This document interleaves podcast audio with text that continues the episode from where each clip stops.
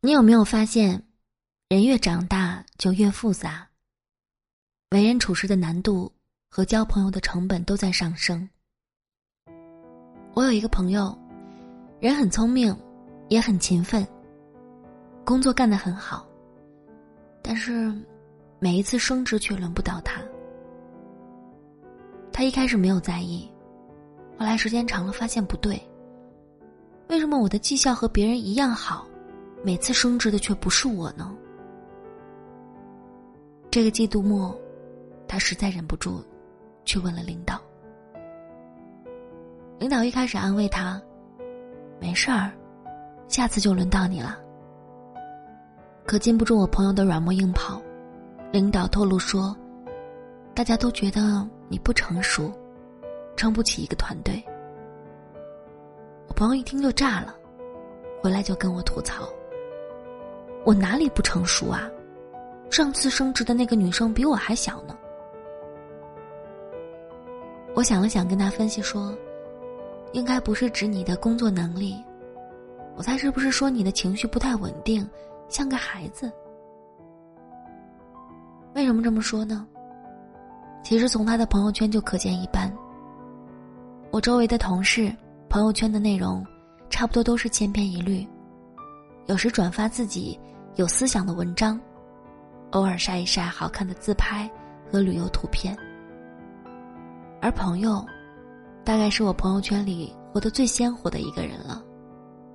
他经常深夜发牢骚吐槽工作太累了，工作时间也不忘记发个微博追星，开心也发，不开心也发，朋友圈就是他的图片版日常 vlog。倒不是说这样不好。只是，情绪也是有边界的。亲近的人会觉得这样很好，但是一些负面情绪多了，领导也会先入为主，觉得这个人连情绪都控制不好，怎么控制好自己的人生呢？毕竟工作上，没人因为你难过、烦躁就格外优待你，不会因为你不想做就不接这个项目。更不会因为你的不甘就给你升职。那些负面情绪不会加分，反而会给你减分。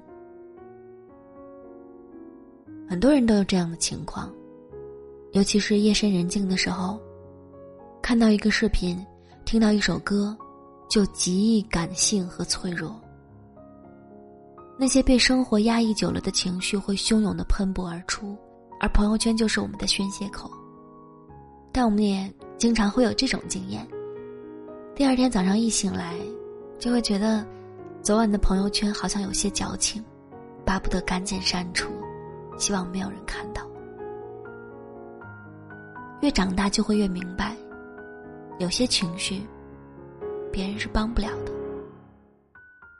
不关心你的人觉得你小题大做、无病呻吟；关心你的父母和朋友。反而会把你的情绪无限放大，为你担忧。有一阵子，我的工作压力特别的大，深夜失眠，在朋友圈里发了一句：“烦死了。”我几千公里以外的妈妈以为我出事了，给我留言。但当时我已经睡着了，没有回复，我妈妈就开始给我打电话，由于我手机静音，也没有接到。直到第二天我睡醒。一看手机有十几通未接来电和几十条未读微信，我赶紧给他回电话，说我没事儿。我妈妈才长舒了一口气。吓死妈妈了，一晚上都没敢睡觉，怕你出事儿。你再不回我电话，我就要买票去看你了。从那以后，我很少深夜在朋友圈里发一些情绪指向性的、很明显的话。因为怕妈妈担心。小时候，我们的情绪可以无条件的告诉父母，因为不管风大雨大，总有人为你撑伞。可长大了，工作了，渐渐的发现，情绪是需要付账的。以前父母可以为我们的情绪买单，而现在，这笔账单，只能由自己支付。人这一生有些路需要自己走，有些泪要靠自己擦，有些酸楚需要一个人咬牙吞下去，有些深夜需要一个人慢慢的熬过，有的艰难需要自己不停进步去扛过，没有人能代替你。我们身体里住了很多的小野兽，有进取心、羞耻心、虚荣心、野心，也有漠不关心。他们每一个都在我们身体里相互角力，此消彼长。有的最终让我们成为一言不发的大人，有的还能让我们保留天真赤诚的童心。不管你成长为哪一个。我都希望你遇见一个能够包容你情绪的人。人总有自己掌控不了的情绪，喜怒不形于色。那是对着外人。生活已经够苦了，如果把所有情绪都压抑在自己身上，想想就很难过。我们需要一个能分享喜乐、共担苦楚的人。它能让你不再隐藏眼泪、孤单和无助，在你明明很难过还要强撑着说没事儿的时候，给你一个肩膀。说喜欢你的人很多，会照顾你情绪的人最难得。这城市真的大到让人心慌，希望有人能陪你一场，走过孤单和漫长。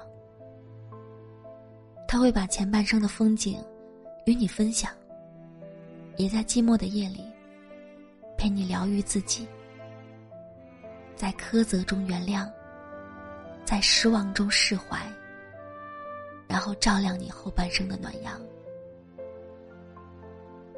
祝你有大人的成熟，也有孩子的鲜活，既柔顺。又稳重，既驯服又坚强，永远温柔和倔强。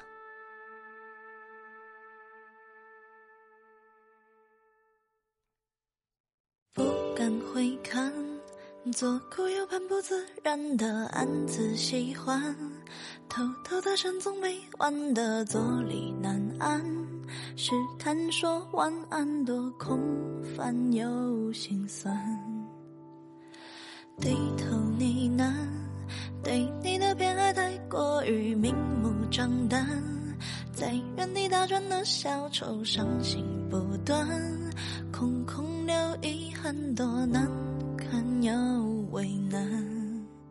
释然慵懒尽欢，时间风干后你我再无关。没答案怎么办？看不惯自我欺瞒，纵容着喜欢的、讨厌